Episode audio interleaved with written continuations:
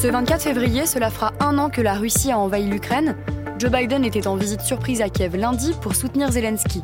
Cette visite inattendue a lieu après que le secrétaire d'État américain a indiqué que Pékin envisageait de livrer des armes à Moscou. Pourquoi Joe Biden était-il en visite en Ukraine? On pose la question à Clément Terra, journaliste à BFM TV. Le président des États-Unis est arrivé en Ukraine ce lundi matin, à la surprise générale puisqu'aucune annonce n'a été faite en amont. Alors certes, il y avait des bruits de couloir, mais la Maison-Blanche les avait démentis, pour des raisons de sécurité probablement. Alors c'est une visite euh, loin d'être anodine puisque Joe Biden a réitéré sa volonté de rester aux côtés de l'Ukraine aussi longtemps qu'elle en aura besoin. Les enjeux sont forcément euh, de montrer à la Russie qu'à bientôt un an du début de l'invasion, l'Ukraine n'est pas laissée à l'abandon, d'autant que c'est la première fois que le président des États-Unis rend visite à Zelensky à Kiev.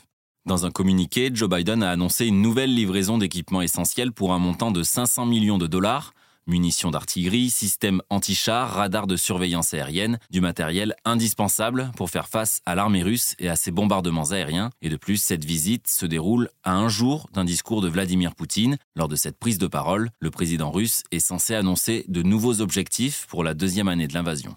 Pourquoi la Chine est-elle au centre des débats? La Chine est clairement au centre du débat depuis le début de l'invasion. D'abord parce que c'est une immense puissance avec une industrie d'armement très performant, alors forcément sa prise de position peut faire basculer la guerre. Et c'est ce qui fait parler depuis quelques jours. Le secrétaire d'État américain Anthony Blinken a indiqué que Pékin envisageait de livrer des armes à Moscou. Et ça, c'est une énorme inquiétude pour l'Ukraine et ses alliés, notamment les États-Unis, depuis un an, la Russie a perdu environ 1700 chars, soit la moitié de sa flotte, et donc si la Chine transfère ses armements dont les Russes ont besoin, contre une forte rétribution financière bien sûr, les États-Unis pourraient voir cela comme un affront, et cela aurait de lourdes conséquences, au moment où en plus les relations sino-américaines sont tendues après cette fameuse histoire de ballon espion. Mais la Chine a démenti ces informations?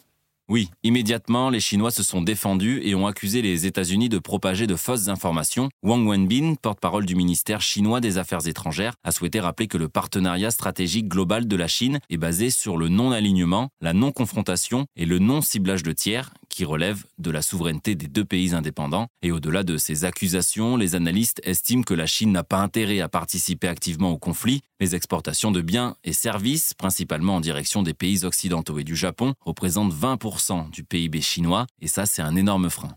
Joe Biden doit se rendre en Pologne mardi et mercredi. Que va-t-il y faire? Il doit rencontrer le président polonais Andrzej Duda et prononcer un discours depuis le palais de Varsovie. C'est clairement une visite symbolique et c'est la deuxième fois que Joe Biden se rend en Pologne. Il y était déjà allé en mars 2022. Cette fois, le président des États-Unis doit souligner l'unité de la communauté internationale pour soutenir l'Ukraine. D'ailleurs, ce mercredi, lors de son deuxième jour à Varsovie, il dialoguera avec le groupe 9 de Bucarest. C'est un ensemble de pays d'Europe de l'Est et de pays baltes membres de l'OTAN.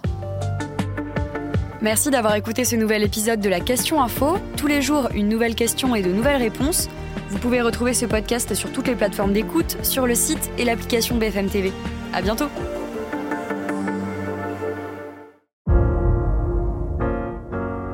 Vous avez aimé écouter la Question Info? Alors découvrez le titre à la une, le nouveau podcast quotidien de BFM TV. Les grands récits de l'actualité, des témoignages intimes c'est tous les soirs sur vos plateformes préférées. À bientôt!